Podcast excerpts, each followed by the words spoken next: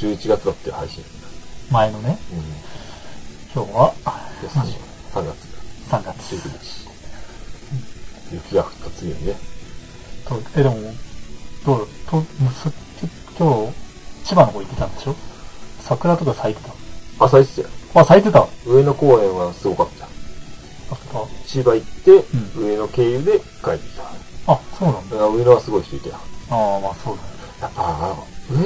上野のあたりを歩いてる、やっぱ、女の子は、やっぱちょっと違うよね。でそれはどう違う？可愛いというか、やっぱこう、決めてるよね。決めてるよね。うんで、思ったんだけどさ、結構やっぱ東京ってさ、もうママスク外してる人多かった？いや、結構つけてたけど、外してる風潮は、なんか、あった感じ？あなんだろう。やっぱり、店じゃマスク着用お願いしますって書いてある。あ。あ、ぐらい。ぐらいの。ああ、そうなんだ。まあ別に外してて、あ、違う、外してて変な目で見られるみたいなのを、東京の人が言ってた。その時あったんだけどね。うん。言ってた。まあだから、まだまだだね。うん。外してると、ちょっと見られるみたいなんかさ、これ、いやまあその、世の中の男性ほとんどが多分そう思ってると思うんだけどさ、な。うん。なんか、いや急になんか、性癖暴露するじゃないけどさ、単純になんか口元フェチになっちゃったよね。どう？いや、わかんない。逆でしょ？マスクしてるから、マスク美人が増えたんじゃないの？でも、不意になんか口元見ると、ちょっとドキッとするよね。知らない。あ、はい。じゃあせ。じゃあ、よし、じゃあ終わります。はい、ごめんなさい。じゃあせえでもえじゃあせえ。でも7割ぐらいの男そう思ってるんだよね。じゃあせ。ここ2、3年でもう2年ぐらいで多分みんな口元、特に男子高校生とか、それは、性癖。正規で、この話も終わっていい？終わっていいもそれ性癖。う、もういいかな。あと俺思わないもん。はい。終わりです。お、だからあれでしょ？要は、パンツと同格ってことでしょ？前からしたら。いやだから、もうパンツとかさ、ブラ、ブラジャーみでもたいなもん不意に見た瞬間さ、なんか、あ、見て、見ちゃいけないもの見てしまったぐらいの感じになんない？なんない。はい、よし、終わりだ。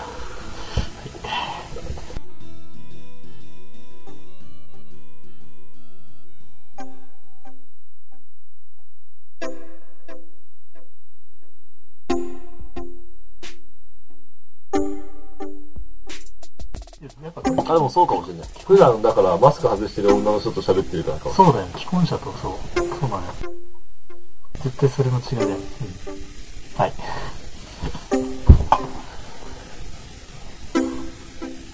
まあまあ。じゃあこのまま話すか。はい。ってな感じで、まあ変態とね、賢者と、変態と賢者のね、ラジオっすよ、これから。3月か。まだ、まだバイク乗るには寒いよね。今日も、ラーメン屋バイクで行こうかなと思ったんだよ。上野駅から帰ってくるときにいや、俺もね、バイクで行けんじゃねって思ったんだけど。俺もバイクで行けるかなと思ったんだ軽け井沢めえっちゃ寒いから。寒って言ったよね。めっちゃ寒い。あ、無理だわってなって。昨日雪降ったんでしょ？昨日じゃない、一昨日あ、昨日、昨日、昨日の朝。うん。昨日の朝。雪っていうか、みぞれというか、まあ雪だよね、もう、もう、もでもね、気温は3度だったからね、もうね、降った瞬間溶けですよ。う。ああ、そうそうそう。うん。そうだまあだからもうちょっと後だね。もうちょっと待ってと言えばさ、あの、この間、進撃の巨人がやってたんだよ。はい。で、あの、アマゾンプライムで見れるんだよ。プライムビデオ入ってるからさ。で結構俺、進撃の巨人はアニメで追っかけてる。まあずまあずっと見てるって言ってた。原作は見てないんだよね。うんその、アニメ、あの漫画の方はね。アニメで全部見てさ。で、その、第5、今第6クールの前半か。第5クールの後半かなんかに、来期4月決定みたいな。おめっちゃこう、でも、あの、終わった瞬間に決定みたいなさ、なんかこう、乗ってるじゃん感すごいじゃん。ああ、まあね。あ、じゃあもうあと半年か、まあ、1年ぐらいかな。我慢するか。あ、でそろそろ進撃で、ツイッターでもちょこちょこ進撃ネタが上がってたから、はい。し YouTube でもこう、上に上がってきてたから、YouTube で進撃考察ネタ、い今、今、今、今更見つけた伏線みたいな。おもしかしてやってんじゃないと思ってさ、見たらさ、やってるさ、あ、やってんじゃん、やっぱと思ってさ、見たんだよ。だからまあ、最初、なんか第一章みたいなで、なんかいろいろ話やってさ、30分ぐらいでさ、アマゾンプライムって勝手に次の話になるじゃん。第2章ってなんだよ。あ、次の話になった。みたいな。で、第3章って結構、1時間半ぐらい見たんだよ。はい。で、第3章まで見たぐらいで、そういや、オープニング聞いてねえなってなった。あの、飛ばしてみ、アマゾンプライムってさ、次の話勝手に流れるじゃん。うん。でもさ、オープニングはあるのよ。絶対あるよね。第1章終わって、オープニングがあって、普通ね。うん。第2章あって、オープニング、エンディングがあって、次の話。なんかこう、スーっていくの。第1章、第2章、第3章。リアルタイムで追ってなかったから気づかなかったんだけどさ、後で見たら、要は特別編みたいな。ダイジェストみたいな感じ。その1日だけ特別編みたいな。だから結構内容が濃かったのよ。ああ、そうだ。結構ちゃんとストーリー、ストーリーとして進んでたのよ。それアニオリのストーリーみたいな。違う違う違う違う違う、ちゃんと、あの、漫画の原作の、うん原作のストーリーとして、だから、だから俺は、これ続きだと思ってるしさ。あもうちょっとね、おかしいなと思ったのよ。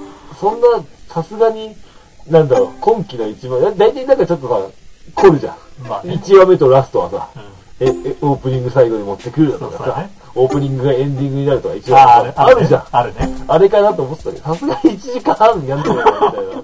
そんな枠取らないよね、と言ってみたら、秋決定いや、秋決定じゃねえよ、てめえ、みたいな。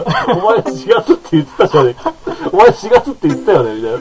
秋決定じゃねえんだよ、みたいな。喜ばしいみたいな感じなんだんだよ、みたいな。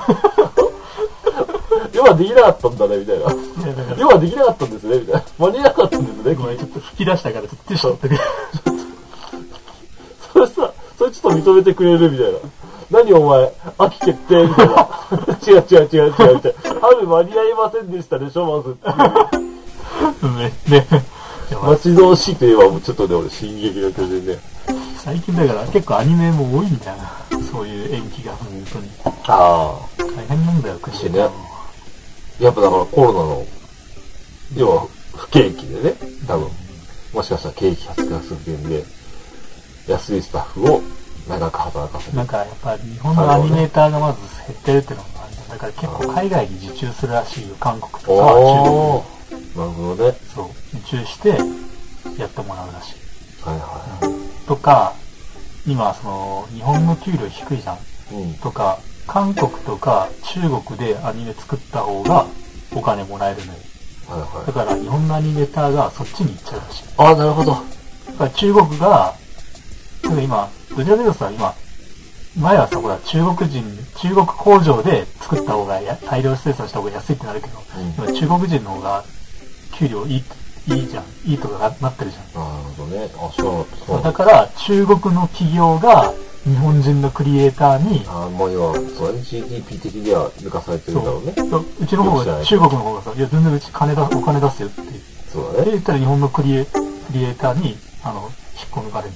中国、うん中国に。それで、どんどんどんどんやってるらしいんですその優秀なね。そう向こうの方がお金もらえるし。ドラマで言うと、うちはこれぐらい出せますよ。今いるところよりも現実的じゃないですか。そう。ってあの場面だね。あれ、でもさ、今、今ぐらいになって思うけどさ、何にも悪くないよね。当たり前だよね。まあまあそうだね。お金もらえるから移りますみたいな。まあそうだね。うちでやってた恩はどうなんだってさ、ちょっとなんか直近で感じるものがある。まあちょっとそれは、ちょっと市場がだいぶ、まあまあまあ、あちょっと置いとくとして。置いとくとしてね、まあちょっといろいろあんああんだよ。まあ、当たり前だよねって思うよねだ。から今それ俺の現状がちょっとそういうのがあって、まあそれは仕事のね、関係でちょっと、いろいろあって。まあね。まあそれはでも、まあいいとして。いいとして、いいとして。まあ、アマプラも、ちょっと今日、まあちょっとさ、やっぱ奥さん帰省してるからさ、だからこういう感じでラジオ撮るんだけどさ、やっぱ奥さんいなくなると、アマプラとかちょっとテレビつけようってなったりするんだよね。WBC も今、期間空いてんじゃん。うん。準々決勝勝ってさ、アメリカに行くまでの期間で来週っていうか、えー来週か、来週っていうか水曜日じゃん、次。か、あ火曜日じゃなかった？火曜日だっけ？火曜日祝日の朝とか行ってなかったああそうかあ、そうかそうか。そうだそうだ、火曜日だ。で、水曜日決勝だ。そうそうそう。うんまあ日本が勝ったら、まあ、で、まあいろいろ見てさ、あの、あワンピースのフィルムレッドがとっともよ、アマゾンプライムで無料配信 CM でずっとやってるからね。俺も明日ぐらい休みだからそれ見ようかなと思って。見見て。カラオケとかさ、奥さんと行ってさ、ワンピース、でも、あアドの歌とか歌歌うからさ、あ、そうなんだ。結構ね、え聞いてたんだよ。うんで、あれ、ちゃんと全部にミミュージックビデオというか、歌が出てくる。うん。でもね、すごいなと思ったのが、その歌のミュージックビデオを見てて、映画見た時に、うんミュージックビデオの中で、これってこういう感じなのかなが全然違って、ああ、よくできてるなって思った。はいはい、その、そう、でネタバレしないようなミュージックビデオになってる。あいや俺も YouTube とかで、そのなんか PV みたいなの見たあの。あ。で全然全然ね、違うんだ。そう、あのね、あの関係なかった。全然話とは関係ない感じの作りで、うん。ああ、これネタバレしなくていい感じじゃんってなった。うん。まあ、見どころはね、ミュージカルみたいな、やっぱアドの歌が、そのシーンシーンでこう、どう、どういうあれなのかっていうあれだよね。そのちょっと聞いてたのが、聞くじゃん、なんかアドの有名だからさ、まあまあね。聞いててさ。まあ大体、曲中歌がどういうのってのは知ってるわけよ。うん。あれがこう、どこで出てくるのかなっていうのは結構ね、あーってなるよ。へうえ。ん。あの、イニシャル D っていう、イニシャルパラパラズレからなんだっけ。ユ ユーロビートね。ユーロビートみたいなもんだよね。そう、ここで、あ、そうそうそうそうそう。あ、これ使うのかみたいなさ。知らないけど、俺言うと、言うと詳しくないんだけどさ、俺は、そういう感じよ。えあれは川崎は？ー、俺、スラムダンク見に行っ俺ね、スラムダンクね、あのー、ツイッターとかのコラ画像しか知らないんだよね。た。ままだ、まだ当てるようなまだ時間まだ、まだ、ああ、まだ当てるような時間じゃないまあまあ、安西先生とかね。うん、まあね。いや、でもね、あの、まだ当てるような時間はないので、あの、汎用性の高さ、あの、後輩が遅刻した時に使う汎用性の高さ。あ いや、もう後輩が遅刻した時はとりあえずあれ送っとく。いや、大丈夫。あの、怒ってないから。大丈夫、大丈あ、はい。夫。安心してこい。なんかあの、みんななんか、こう、なんていうか、とりあえず落ち着けっていう。はい。そう、俺も落ち着く。いや、あれは本当に使えるよ、本最近遅刻なんてしないなしないなまあまあ、俺の場合は、ね、奥さんの方だけど、ああ、生活をこう、あ支えてくれる。あ、サイクルのね。大丈夫だよ。そうで、その、最初さ、新兵衛誠のさ、あの、すずめの戸締まりか、サラムダンク、まあどっちか見よう。まあね、まあアニメ映画をとりあえず見たかった。どっちかやっぱ見たかったのよ。見ときたかったんだよ。はああで、ああ、どっちにしよっかなと思って、でも、すやっぱスラムダンクの方が、やっぱりあ話題性はすごく高かったの。うん。どちらかというとね。だからまあ、しかもスラムダンクの方が、俺、アニメちょこちょこ見てるけどね。うん見てたから、まあ実際見た。見たのね。うん。おでも、確かに良かった。しかも、スラムダンクのいいのは、あ映画良かったのは、多分だけど、あれ全く知らない人でも全然やっぱ楽しい。ああ、はい楽しいはいはい。多分お前が見ても全然、あ、いい、とりあえず、あ、まあいい映画だったよ。ぐらいは多は分もらえる。ぐらいの出来だった。うん、なんかよ、久々になんかこう、スポーツアニメでなんか、こう熱くなれる、なんかやっぱりこう、込み上げてくる何かがあったね、ああいうスポーツアニメ。え、なんかさ、バスケしたくなったりしないの？いや、めっちゃなった。あ、なった？めっちゃなっただ。ってさ、あれ、球技あんま好きじゃないよね？球技全般苦手じゃん？まあね、俺見たことはないけど言ってるじゃん。自称苦手じゃん？でもな、唯一さ、その、やっぱ野球とかそういうのに限って、やっぱその、おちょっと身長があるじゃん、多少俺ら、俺とか。あまあまあね。その身長がまあ最悪活かせるものは、なんとか俺も楽しめんだよ。あ、そうなんだ。そう、そうなの。でも基本身長高いと有利だよ。まあまあ、すまあ。バレーボールなんて絶対有利でしょ？まあまあ、そっか、でもバレーボールはバスケ有利でしょ？バスケだけはなんか唯一まあちょっと輝けたんだよね。あ、そうなんだ。うん。へえ。いや別になんかその、まあだってゴール下立ってるだけで戦力だもんね。そうなんだよね。なんやってかな、相手からそのボール奪うっていうトラベリングやってみない違う、トラベリングじゃないわ。なん、なんスチール？スチールがさ、やっぱで得意なんだよ。できるんだよ。どういうこと？どこですよね？ドラマだよね。シュート打とうとせずに後ろから取る。ファウル後ろから取るとかも、それファウルですよ。いや後ろから取るんじゃなくそれはて、シュート打体育つだから OK。と、もうジャンプして手伸ばして取れる。ああ、はいはい。うーん。とかやっぱり、まあ確かにゴール下に立っとくだけでなんかもう、ゴール下立ってくだけでリバウンド取れるからね。うん、まあ確かに、立ってるだけで取れるから、意外と。そう、だから唯一輝けたのに、うん。唯一体がだからね、バスケに関しては、まあちょっと、あのね、デブのゴールキーパーぐらい、背高いやつのセンターは固まってる。だから俺絶対言われたもん。俺ってどこって言ったら、お前センターだよ、当たり前だろって言われたもん、バスケ部に。あの、そういうクラスバックとかやるときにさ、お前センターだよ、お前はセンターだよ。あの、デブのゴールキーパーぐらいだよね。デブのゴールキーパーはちょっと不憫だけどね。まあね、不憫だけど、それぐらい、それぐらいでかいセンターだよね。まあなんかでもやっぱそれはあって、ああ、なんかやりてえなってななったよね、若干。俺さ、WPC 見てやっぱ野球やりたからね。そらなるよやったから。あれ野球やってたら絶対なるよね。スライダー投げたくなるんだよ。それはなるわ。でもね、やっぱね、で、久しぶりに、あの、千葉行ってさ、おじさんが野球やってたからさ、キャッチボールとかしてさ、久しぶりにカーブ投げたけどね、ああ、もう、もうやばいよあ。背中、背中筋肉痛というかね。まだやっぱそこぐらいまでできるんだっていうか、そのカーブ投げだけとか、そういう。だいぶでもあれだよ。ああ、こんなもんかって感じ。ああ。なんかね、掴んだ。掴みはした。ああ、この感覚ってのは掴んだ。うでも、あのね、マジで体動かない。あ、あの、なんか、そういう動きをして初めて感じる、あ、俺体動かなくなってる。歩いたりとかできるのよ。30ジョギングもできるのよ。はいはい。ああいう動きはまた別物だからピッチング、あのね、で、しかもキャッチボールぐらいだったら全然できる。うん。ピッチングっていうのと違う。ああ、まあそう、ピそうなんッチャーだ。のあのフォームで、あの、で、要は一歩も助走をつけないで投げるわけじゃない。だから体全体使って投げるんだけど、それだと結構ね、背中も結構あの、張ってる、あなんだろう、筋肉痛みたいなのが、ちょっと動かしただけで来る。普通筋肉痛って動かしても来ないじゃん。動かしたら次の日来るじゃん。うんもうもうすぐ来た。へえ。なんかこう、普段この筋肉を伸ばしてないんだろうなっていう。学生の頃伸ばしてたのが、多分7割ぐらいしか伸ばさないから、7割ぐらいしか伸びなくなってるのを、8割9割伸ばしたから、今こう、無理に伸ばしたみたいな感じになって、あ筋肉痛になってる。繊維が切れる。だから筋肉痛って繊維が切れる。し筋繊維が切れるし、傷つくことで、筋繊維傷ついたの。学生の頃普通にやってた動きをするだけで筋繊維が傷つくの。だから相当上手なってるなと思った。肩上がんなかったもん。上がんないっていうのはその、なんだろう、四十肩、五十肩って上がんないじゃなくて、こう、頭の中、あの、これさ、多分バイクの話も繋がるけどさ、頭の中ではこの動きっていう動きあるじゃん。うん。それを実際に動いた時に、この頭の中ではここまで肩が上がってんだよ。でも実際上がんないのよ。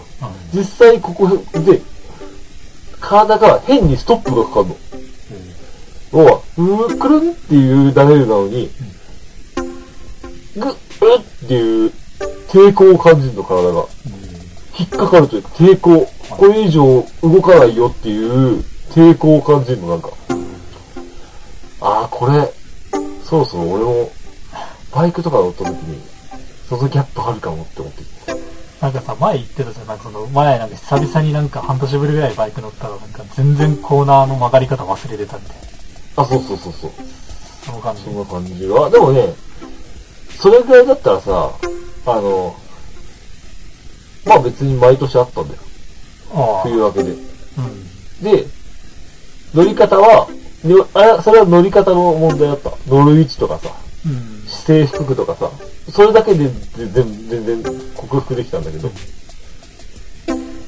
やっぱり多分ね、あるのよ。年齢的なもん、げんなんか、なんだろう。年の。頭の中のイメージの動きはこうだけど、実際はそういかないみたいな。あこれはもういわゆる、これを無茶したり、無茶すると勘違いライダー。あのおっさんが、バイク一回降りて、また乗ったおっちゃんが、頭の中ではできる動きができなくて事故るっていう、うん。あ、この入り口に立ってんだなって、あなんかあったよね。あ。気をつけとけよ。ちょっとこれからのこのバイクの乗り方の、あの、要は注意する項目の一つだなって思った。今できる動きをする。うわかる？ん。はい。もう今、一回初心者として、僕は今どんなことができるんだろうって感じだったじゃん、最初は。まあね。これってアクセルっていうのはこうひねったらどれぐらい負荷ってどれぐらいの加速がするんだろうとか、ここ、このコーナーだったらどういうスピードでし突入っていうか、どこのコースからどういう風に侵入してっていうのを、一から頭の中で組んでいった方がいいな。って思うよね。まあそれぐらいが多分いいよねうん。特にお前は普段のあんま乗らないからね。そうだ俺は、だからその、結構日常的に乗ってるからさ、知らず知らずで、あのー、でもさ、何が怖いかってさ、それじゃあだんだんさ、ビクビクしながら乗るじゃん、最初は。はい音階できんじゃんって多分なる多分なるのよ。でさ、ある一定のところから行くとさ、頭の処理が追いつかないから体に任せるときない。うん、まあまあ。まあまあ、こう、流れに乗って運転したりするときってさ、もう頭じゃなくて体で運転してるときあるじゃん。あ、それが怖いんだよね。そうなったときに、オートマチックなんだよ。要は体の中のオートマに任せて運転すると、体は、俺いけるってやるんだけど、ちょっとよくわかんない抵抗感でね、多分。まあ、しかも、ましてやさ、例えばそれリターンライダーってさ、例えば昔のバイクと違って今性能のいいバイクだから余計なんだよね。あ、そうなんだ。自分が上手くなってる勘違いしちゃう。ああ、なるほど、なるほど。性能がいいから。はいはいはい。軽いし、速いし。気づいたらいつものスピードよりも高くなってる。まあそう考えたらさ、ジェベルでほんとちょうどよかった。まあ、ジェベルはマジで、あの、ライダーを育てる育てバイク。と、とね、続きだけどね。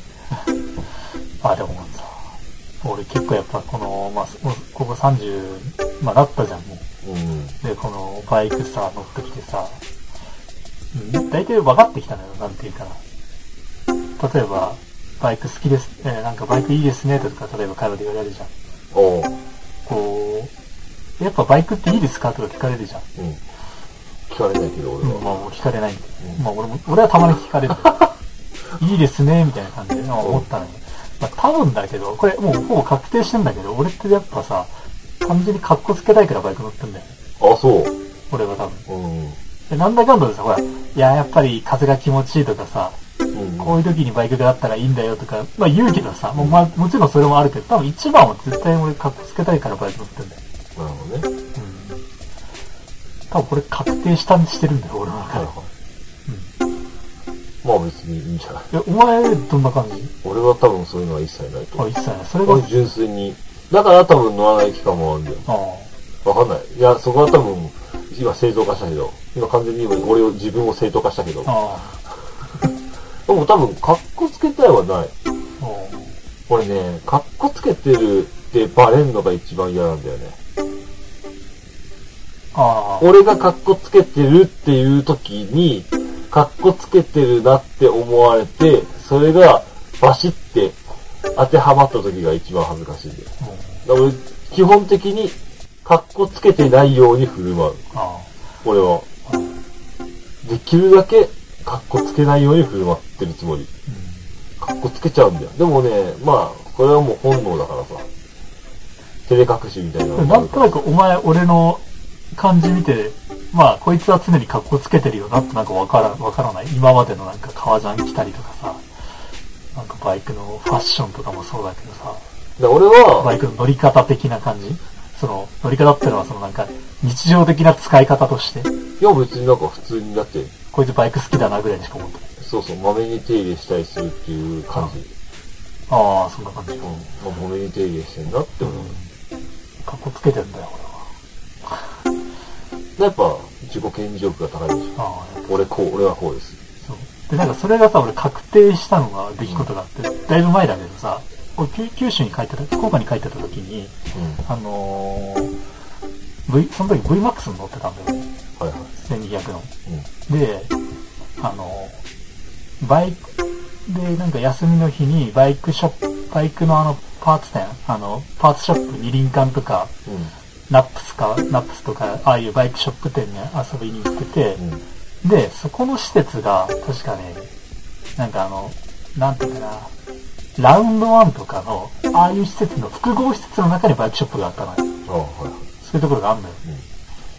要は、だから同じ大きな建物の中に、なんか、要はホームセンターとか、バイクショップとか、ラウンドワンが入ってて、うん。だからその、すぐ隣がラウンドワンだったのよ。うん。で、バイクにさ、その日バイク駐車、あのバイクショップでさ、いろんなバイクが止まっててさ、うん。で、俺もなんかその、まあちょっと、いろいろね、ジャケットとかヘルメットとか見た後に、駐車場で、なんかいろんなバイクをさ、コーヒー飲みながら眺めててね。はい。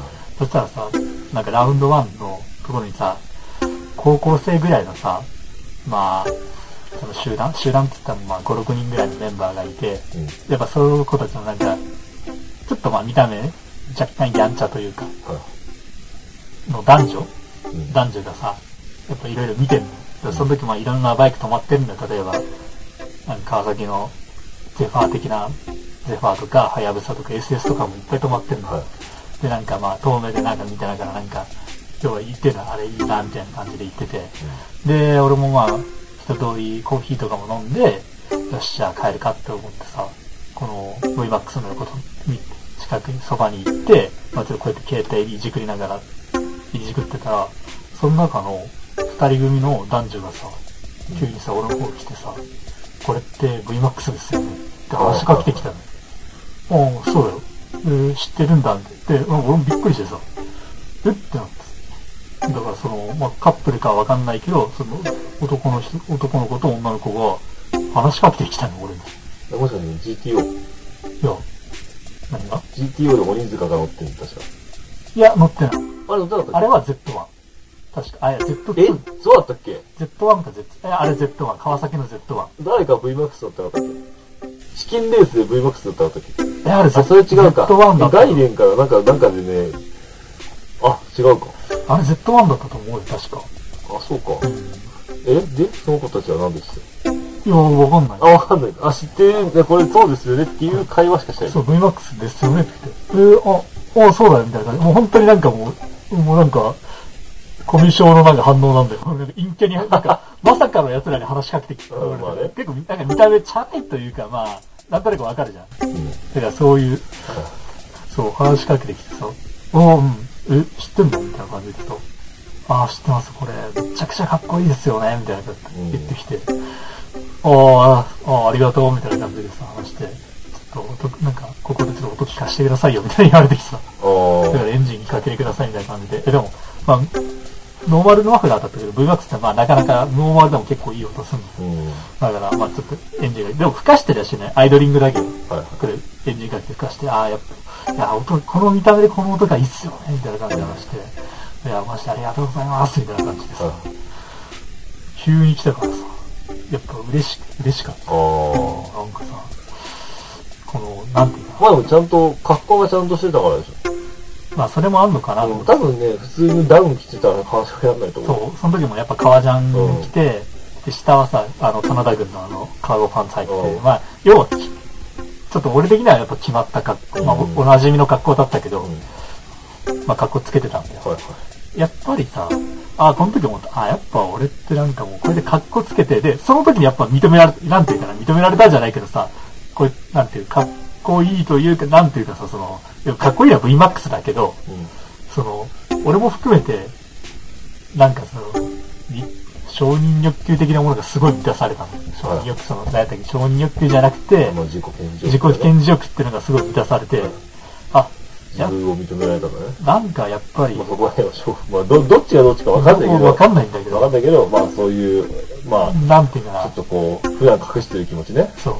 あれがもうなんか、あ、やっぱこれ確定だなとは思う。はいはい。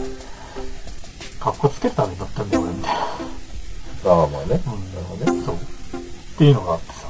じゃあ、それを言われたときに、あ、バイク乗ってよかったなってなったんだ。そう。バイク乗ってるのよかったし、なんかこう、普段からこういう、なんていうかな、格好つけてる自分であってよかったなと一瞬思ったね。そこはね、ちょっと気持ち悪いよね。気持ち悪い。うんああ、そうなの。俺多分違うお前確かに違う。確かに違う。俺多分、それでや、なんだろう、バイク今まで乗っててよかったってなんない。あなんないなぁ。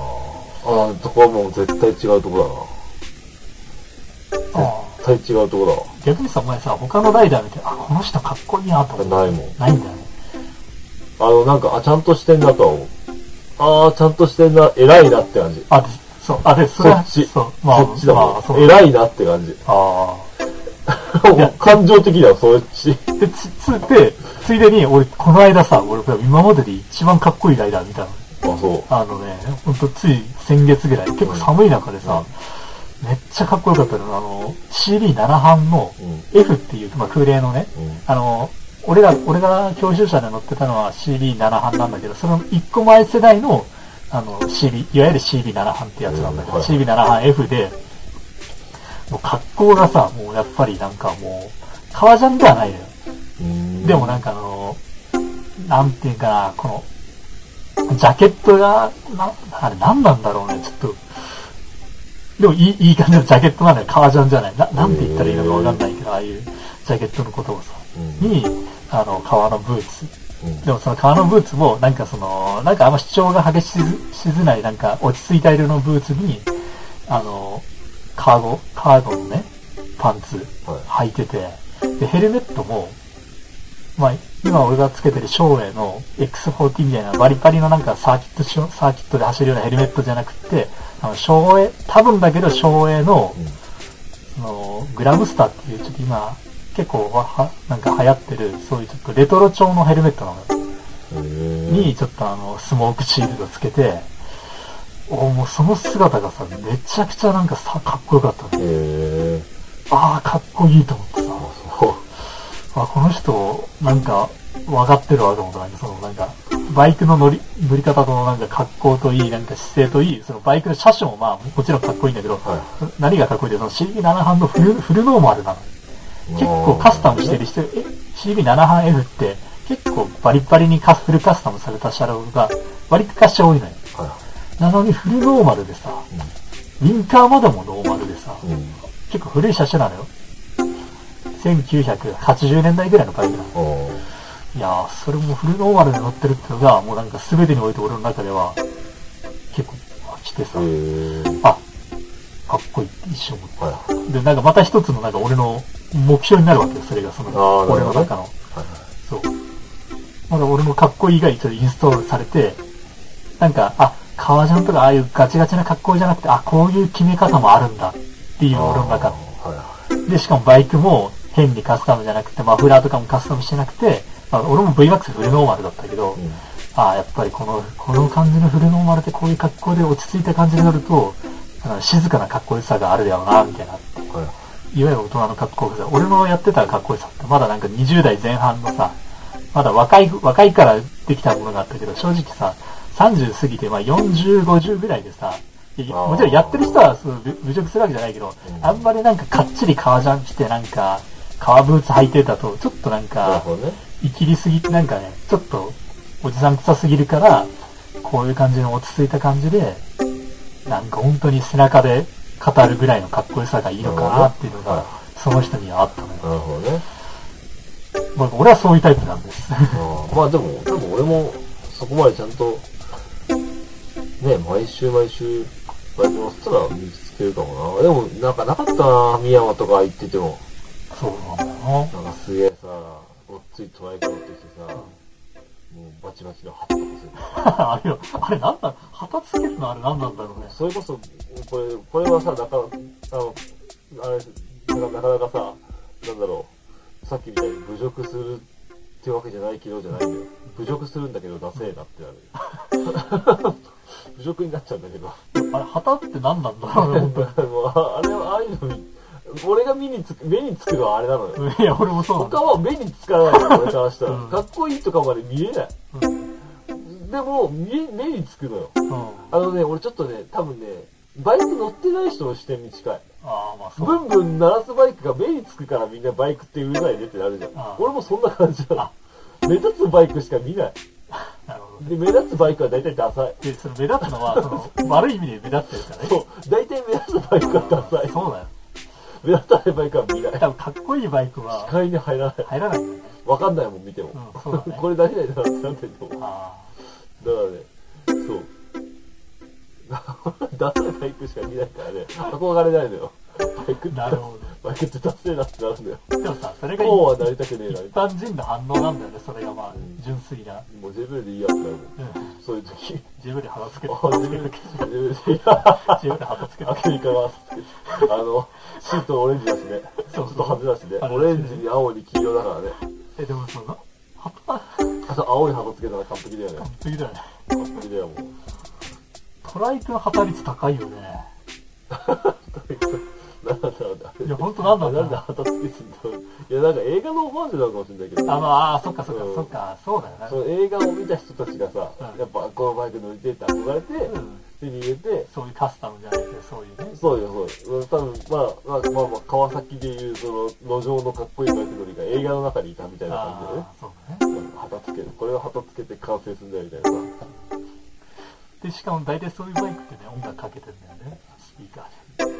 あ、そう。おうかけてる率高い。でも、まあそうだね。まあまあまあいいや、もうこれ以上言うとちょっとあれだから。まあ、まあ、そう思うと確かにな。そう思うと旗意味あるんだな。そこに憧れがあるんだとしたらありなんだよ。ああ、そっか。ああ、なるほど。バックストーリーがちゃんとあるそうそう。あ、この映画の主人公が乗ってるバイクとか、まあ、主人公じゃないにしてもなんかそういう、ね、そういうイージーライダーみたいなさ、感じでさ、もしかしたらあの、ガソリンの缶の中でなんか隠してるかもしれない。あれさ、なんか、あれって薬隠してたんだよ薬そうそうあ、薬だよね。お金でさ、お札じゃなかった？さつかな、まあ覚えてないけ俺ど。最初なんかずっとさ、おあの、お金、金かと思ったよね。現金だと思ってたんだよ。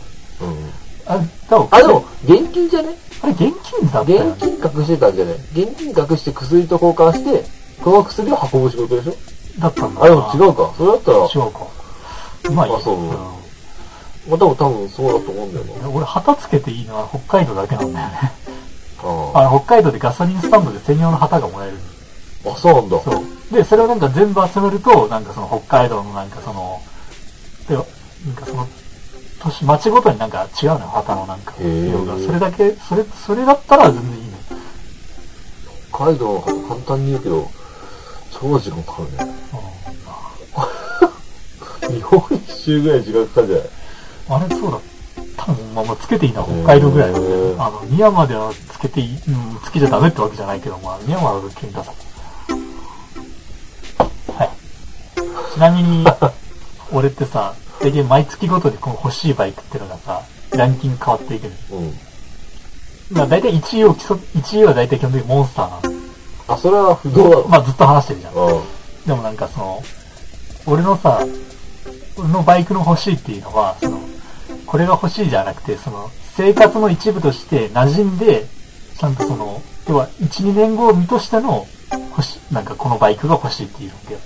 なんか無理に、前も話したかもしれないけど、なんか無理にカツカツのローンを組んで買って、なんかその、変にローンを背負って走って走って、あ、このバイクやっぱり良かったなっていう乗り方はあんましたくない。日常的な使いがあって、生活感、生活に安定が根付いてからこそ、このバイクの良さってのは、なんか味わいとして出てくるものかなと思ってて。まあそう考えるとちょっと今ちょっと車も持ってるからさ、なかなかその外車っていうわけにはいけないのよ。うん。どうしても。特に今、その、物価高でさ、まあしその、輸入系がどんどん高いわけじゃん。だから、ハーレーとかって今めっちゃ、ハーレーはドル高で今めっちゃ値上がりしてるの。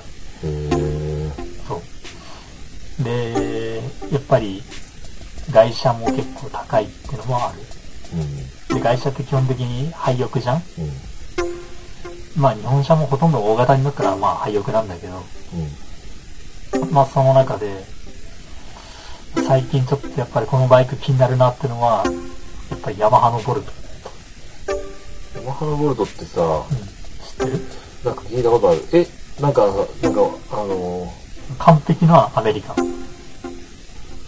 ー、ボルトなんかえ、なんかさ、あの、チビのマッチョみたいな感じのバイク。そう、チビのマッチョじゃないけども完璧アメリカン。多分ね、バイク何も知らない人がこれ見たら、これハーレーですかっていうバイク。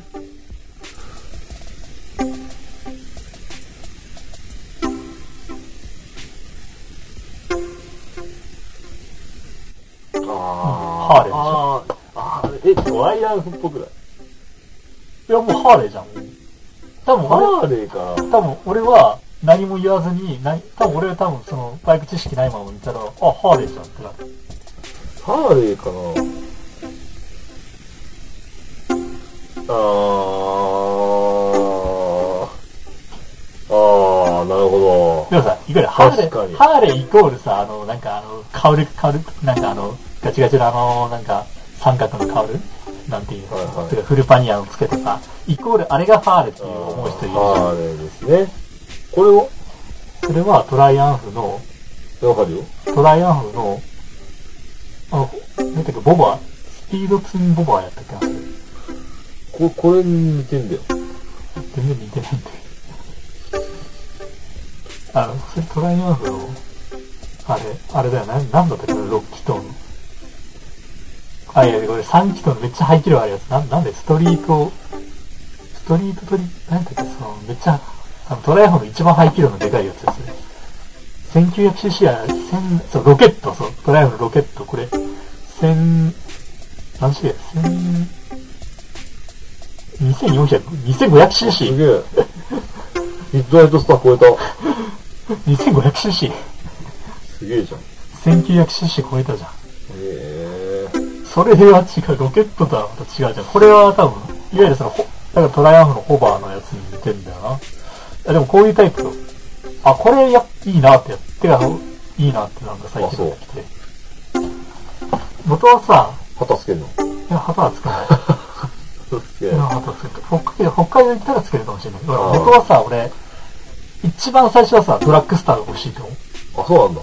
アメリ、てかアメリカンが欲しいと思ってたのよでもなんかアメリカン興味ない的な話じゃん。いそれは、多分あの、専門学校の時です。や、アテネがミッドナイトスター買ったぐらいの時。あ、いや、俺アメリカンは俺全然わかんないえ、だって VMAX 乗ってたじゃん、俺。VMAX 乗ってたけどなんかわかんないんだよ、いつ。あー、でも確かに、その、なんかそういう時期あったよ。そのほら、アメリカ、400cc のアメリカンあたりってさ、あのあたりってさ、まあ、ドラッグスター、スズキのイン、イン、イントルーダー。とか、ヤマハのレイダーとか、うん。結構あのあたり、で、さっきさ、なんか写真見せてもらったあの、ヤマハのビラーゴやったビラーゴとかさ、あのあたりってさ、俺結構、さっきはたまたま当たったけど、俺割とわメーカー言われないとわかんないかもしれない。はいはい。そう、パッと、パッと見て、この車種わかるって言われてさ、ミッドナイトスターもそうだけど、多分言えないんだよ、俺そのあたり。はいはい。結構あのあたりってのは、もうメーカーと排気量を、排気量ぐらい教えてもらわないと、多分わかんないんだよ、俺全く。はいそう。まあ、あんまり興味なかったからさ。うん。でしょ？そう。まあ、VMAX は別よね。あれはもう完璧。ちょっと別物じゃん。まあね。でもなんかヤマハのこのボルトは、なんかよりちょっとなんか、武骨さというかさ、なんかそういう日本のなんか、ドラッグスターとはまた違う感じのかっこよさがすごくあって、あ、なんかこれだんだん良くなってきたなと思って、まあ、うん、なんていうかな。あれてか、てあいつが、アテネが乗ってるミッドナイトスターってあれヤマハだったっけヤマハだったと思うよ。あれヤマハか。うん。あれやっぱりヤマハの、てかなんかヤマハのクルーザーってなんかね、ひやっぱいい、惹かれるよね、なんか。ああ、なるほどね。なんだろう。まあ VMAX もそうだけどさ、うん。その、何がいいってさ、例えば VMAX の俺何が好きって、ヤマハってさ、多分何も知らない人がいたら、ああ、ピアノ作ってるところとかなるじゃん。うん。最初は楽器作ってるところじゃん。俺も最初イメージそれだったの。うん。なんか、ヤマハって言ったら、あ、ピアノっていうイメージだったの。なんとなくね。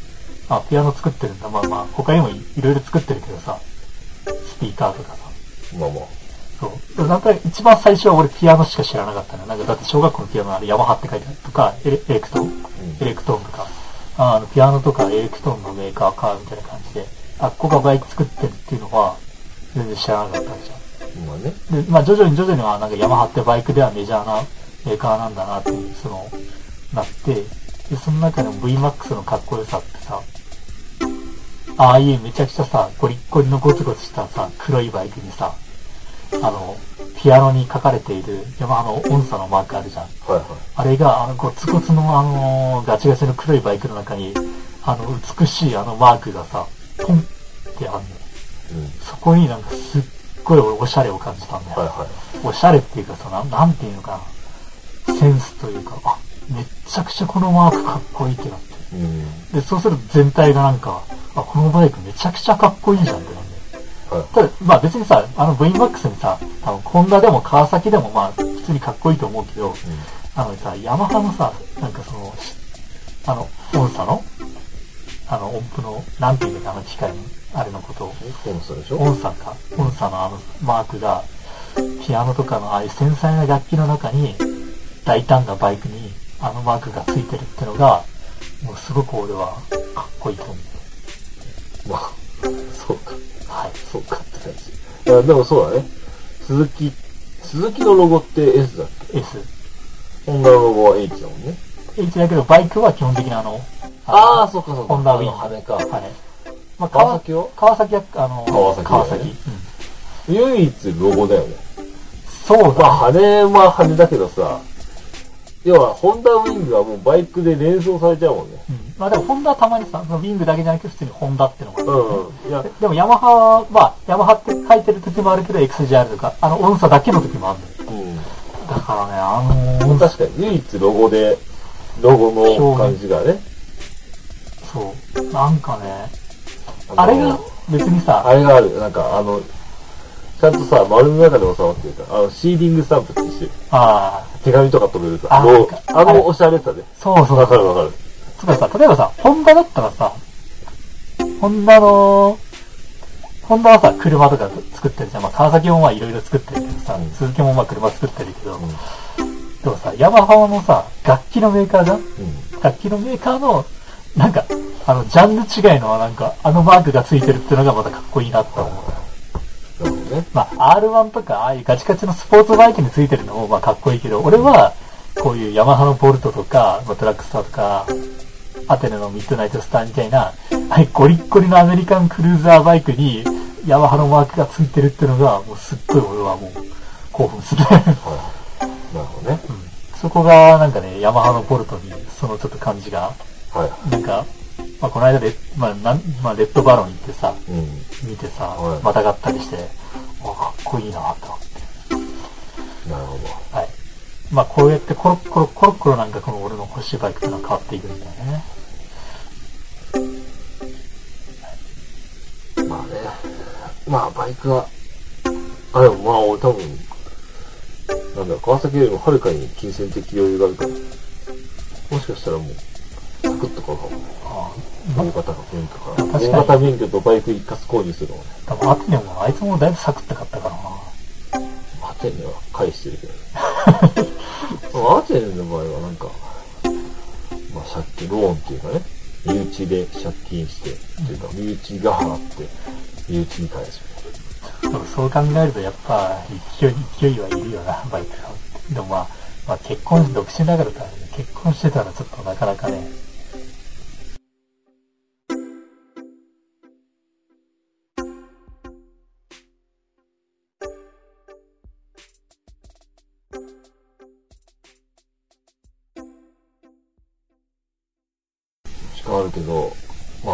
そこはね、人によると思うけどね。俺はね、結構ね、時間がある期間ほどね、これ後で後悔するやつだなって何かをしなきゃなっていう、焦燥感で変わる。いやお前だったらさ、どうする？なんかその、何かをしなきゃ、その何かを優先するか、いや、いや、それはもう働くしかないよね、なんのかさ。どういうこと？バイトにする、目つけるってこいや、そうか、と好きな時間に働くってこまあまあ、いやいや、勉強とか。あこれ絶対に今のうちにしかできないことあるってなる。あ、うん。絶対あるみたいな。むしろ仕事じゃない。ああ、絶対。むしろバイトを入れちゃダメ、俺は、その時は。今しかぜ絶対このまとまった時間でできること絶対あんなってなる。まあ俺も最初思ったけど、あ、これチャンスかなって一瞬思っ別に猟銃の免許でもいいじいや、まあそれかなと思ったけど、まあ、うん、うん。ゃん。コンビニでちょっとおにぎり買うとかそういうのをはばかられるの、生活のしてた時は、ああ、俺人権ねえなと思ってたもん。あそうなんそんな、そんなことするだけでも、生活が危うくなる。うん。あ、次に支払う金がなくなる。ちょっと、穴開いた靴買い替えるだけでも、生活する金がなくなる。ああ、人権ねえな、俺って思ってたもん。その時。あ、うん。基本的人権ってねえんだなって思ってた。金持ってないやつ。うんまあ、でもね、のうのうと生きてるやつもいるよね。まあね。まあだから、まあそれはもう、俺が早く言う問題じゃない。言う問題じゃないけどさ。ノート生きてるやつもいるけど。結構お前割と若いうちにそれ経験できたからまあ、経験できたからっていうか、経験するべきではないんだろうけどね。やんなくても幸せになる方法はあるけど、まあなんかちょっとそこに関してはね、深い話になってくるよ。なんだろう。なんだろうな。スラム街とかでさ、まあ俺たちはスラム街にいないからさ、そいそいつのことわかんないけどさ、なんかがむしゃらに生きてるやつだとさ、こうなんか、家で親に門限決められてさ、安全な生活してるやつどっちが幸せかみたいな話になってくるしあ、その話し始めるとさ、それはね、もうわからん。どっちかはわからん。か、そうか。俺はどっちかっていうと、スラム街とかじゃないけど、そこまではいかないけど、なんだろうな、持たざる自由、持たざる自由、持たざる、いろいろない、持ってないからこそ、自由な生活の方が、多少に合ってるのかなとはちょっと思う。まあなんか、30代ぐらいになって、なんだろう、あれを言わなくなって、何？世間ってこうだよね、的な話で。それは、そうだよね。まあ、多分ね、あの時ね、世間を探り探り模索してたから、ああいうセリフが出るのよ。まあ、あとはなんかまあ自分たちをなんかこう、認めた、そその世間をそうやそう認めたくないっていうのもあったし、なんか。まあ、まあ、認められないっていうか、そうそう。こうじゃね、ああじゃねっていう仮説を立ててる期間だった。うん。なんか、最近は、なんだろう。まあ別にいいんじゃねってな。俺の心に余裕があるから。まあまあ、そう、そうだね。俺 の心に余裕があるから。まあ、そう。もう今、いやー、そらそうかよ。余裕あるよね、それ。余裕あるよ。だって、余裕あるよ。あの、なんか、なんだろう。あのね、これは例えるの難しいな。なんかすげえ、すげえよ、これ。だから、なんだろうな。例えるとしたらなんだろう。ほんとテスト中一人だけカンニングペーパー使っていいよって言われたような感じ。ああ、そう、なんかもうテスト中、え、いいの？って感じ。え、もうなんか、え、いいの？みたいなテ。スト中もう終わってあとはもう出るだけの感じじゃなくて。うん、いや、違う違う。一人だけカンニングペーパーを使っていいよ。ああ、そ、そういうみんな感じなの。は使っちゃダメなのに、俺だけカンニングペーパー使っていいみたいな、そんな気分。あこんな世界線あるんだ、みたいあ、うん。な。なんかさ、あれさ、よくさ、例えば理工学部とかって電卓使っていいとかあるんだよ。あテストに。あの、あまりにも難しい関数の計算じゃないけど、はなんかその、人間じゃ到底、テレ計算だとめちゃくちゃ複雑な計算を、はい。要は電気工学とかでやるから、うんそれ電卓は使っていいよっていうのがあるの。うん。なんかちょっとその感じ。この苦労、この手間は省略できるんだっていう。あ、それに近いかな。あそれに近い。なんかさ、今までさ、いかに公式にして簡略化して解くかとかさあ、、うん。要は頭の柔らかさを使って、難しい、一見複雑な問題だけど、この時間内に解けるように工夫して解くっていう問題が多いじゃん。確率とかでもそうじゃん。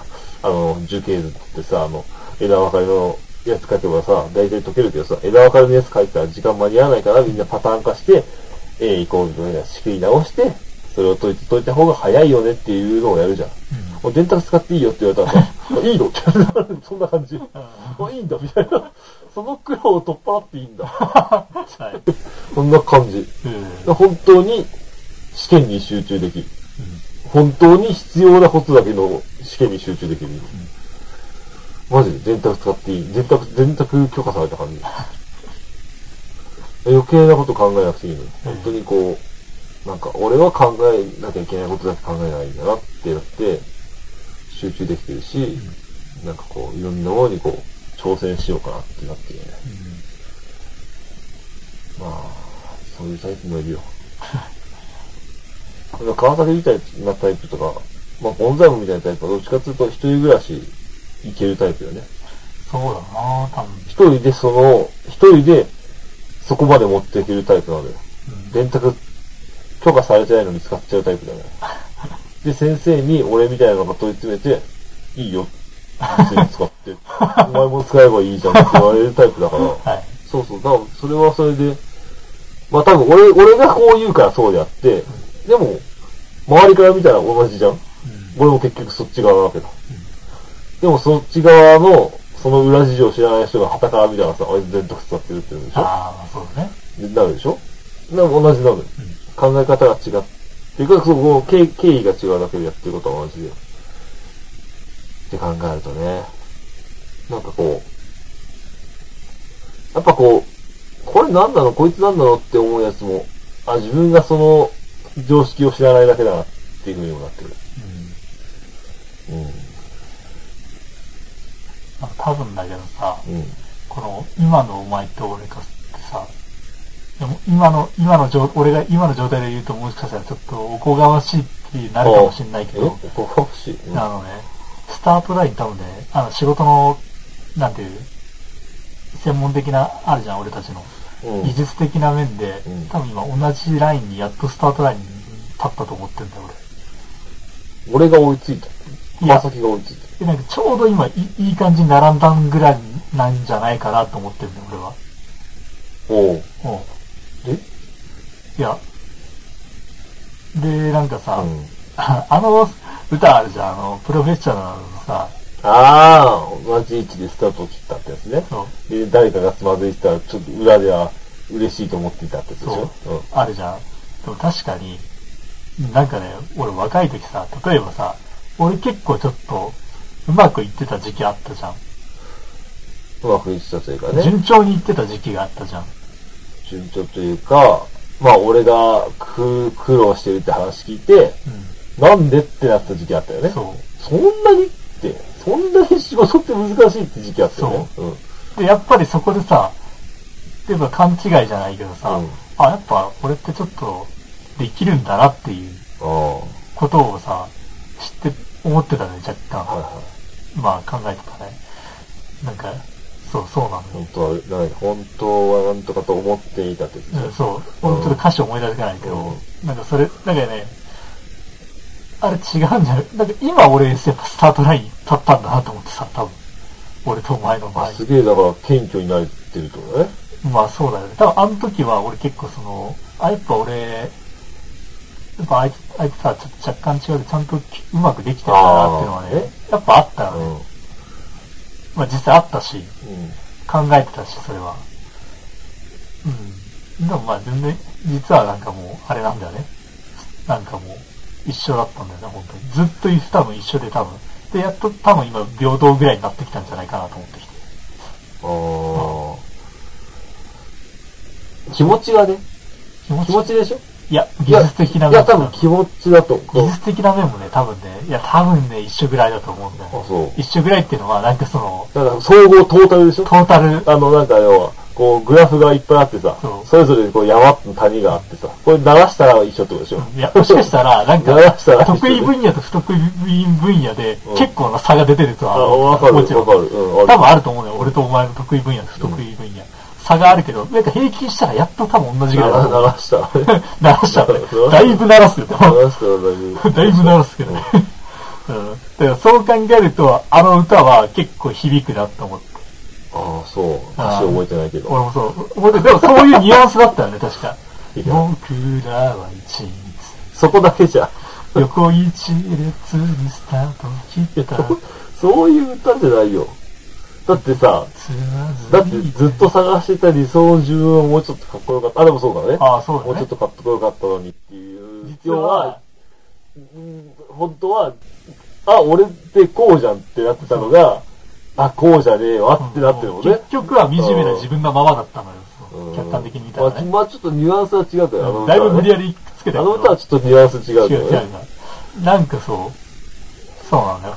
うん。まあ今の俺の現状と突き刺さるものはあるなと思って、お前と、うん。なんか比べたらね。そう。あれさ、俺はさ、まさきさ、修造好きだったんだ。今も好きだけどね。俺修造がやっと入るようになってきて。おー、お前やっと入るんだ。今までは入らなかった。入らなかった。いや、あ、なんかもう、あ、理想主義じゃないじゃないけど、こうなんいやか、でもあれこいつはなんか、幸せなところに、なもちろんさ、うんいや、この、その人、あの人さ、あの人さ、あれ簡単に言えるのすごいなってタイプの人じゃん？うん。全然こう、なんだろう、なんかさ、何かに恵まれたって感じじゃない気がするんだよ。うんあの人の背景はね。あの人の背景は。そうだねでも、あの人の言ってることは、ボンボンの言ってることなんだよ、俺からしたら。あの人はす、あの人と切り離してよ。うん。あの人の過去を全く知らずに、あの人がテニスをやってることさら知る、ちゃんと知らずに、あの人の言葉だけを聞いたら、あ何綺麗事言ってんのって思うわけ。結果出してるから正解なんだよ、それ。正解なんだけど、ひねくれてた俺、余裕が、心に余裕がない俺は、入らなかった。おなんか余裕があって初めて、や、やってて、でもやっぱり俺の考えてたことは間違ってなかったなって思う。ああれは心に余裕がある人が聞いて初めて、スッと入る。あの、ちなみになんだけど、まあ、あれは、面白さもあって俺は好きなんだけどね。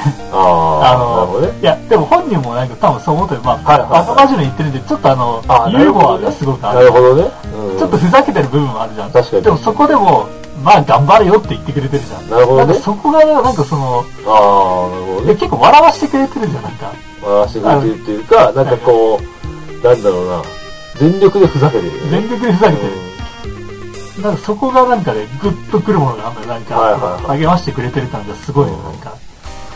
綺麗事というか、なんかその、まあもちろんそこもあるよ。熱いあの感じもあるけど、そのなんか、無理に、なんかね、あの励ましてくれてる感じがね、すごくなんか、その辛い時に見ると刺さる部分があるそう、俺、だやっと、やっとなんか、あれで動けるように動けるようになっうん、今までは、なんかこう、その、でもなんかね、そうだね。あれはやっぱね、そう。まああの人は、多分すごい人だね。た。そうだね、まあ確かに。なんかボンボンに歌って、あの人の言ってることを聞いて、普通に、いいよねって言ってる人は、あ、恵まれてるなと思ってたよ、まあずで、俺今恵まれてきたから、スッと入るから、その仮説は間違ってなかった。ちょっと思ってる。そうだよねって思ってる。そうだよねみたいな。この環境が整って初めてあの、あのモチベーションになるんだよねって思ってる。う環境整ってなかったら、そんなモチベーション、ただの空回りだもん。ん。まあね。ただの空回りだと思ってたうん。。俺空回りしてきたからずっと。もう、すごい空回りしてきたから。だから、正しいスタートラインで、正しいレーンがあって、そこをあと走るだけ。お前あと走るだけってやった時にあの言葉がいける。あと走ればもう、もう走れば進めるっていう、レーンが見えて初めてあの言葉が付け去る。付け去るというか、あの言葉を聞いて、よし、走ろうってなる。は で、でさ、やっぱレーンは決まってるしさ、スタートラインもちゃんとあるんだけどさ、やっぱ先はまだ見えなくて遠いわけ。ずっと走ってたらペース遅くなるんだよ。そういう時に聞く言葉、あれ。あれはそういう時に聞く言葉。だからね、明確に目的があって受験勉強とかしてる人は刺さるかも。い。かもね。あと、あと走るだけ。あと走りゃ合格できるっていう信念を持ってる人はあの言葉が刺さる。あ歩みが遅くなってきた時に聞いて、よし、走ろう。もう、もう気づいた、あので気づいてペース遅くなってる時ってさ、そのペースが遅くなってる間って休憩してるようなもんでさ、よし、走ろうってなった時にはだいぶ体も回復してるのよ。っていう薬なんだなって思ってきた。どこ走ればいいかわからない人は、修造の言葉を聞いてもいいな。うん。まあまあ、そう、そうだな。そう、どこ走ればいい、どこ向いて走ればいいかわかんないレベル、段階の人たちが、修造の話聞いても、俺そこじゃないんだよってやる。だから環境っていうかそうだね。そこだよね。だからやっと方向定まったなっては思うよ、ちゃんと。まあ、あとは川崎だよね。俺次第ですね。川崎が踏ん切りちゃんとつけば多分このラジオでいろいろできる。な、な、何ができる？いろいろな制限を解除すれば。何のセリいろんな制限を解除すればもっといろんなことできる。俺もここ、これも、これもやろう、あれもやろうってできると思ってああ、まあた。そうそう。そうだ。そうそう。な、な、何をしようとして。まあね、まあ川崎は、まあね、あの、青いところが、あこの辺なんか、キンキンなところがある。あちなみにあの、最近 YouTube であの、動画アップしたから、うわ、ね。あの、XR のね、あの、マフラー音、うん吉村のマフラー音ってさ、あの、マフラー、走行通過音ぐらいのやつを撮ってるから1分20秒ぐらい。まあ多分ね、普通にあの、XR、YouTube で XR250 吉村マフラーって打ったら、多分出てくると思う。あの、チャンネル名ライドンラジオになってるから、うん。うん。ああ、はい。まあぜひ、そうだね。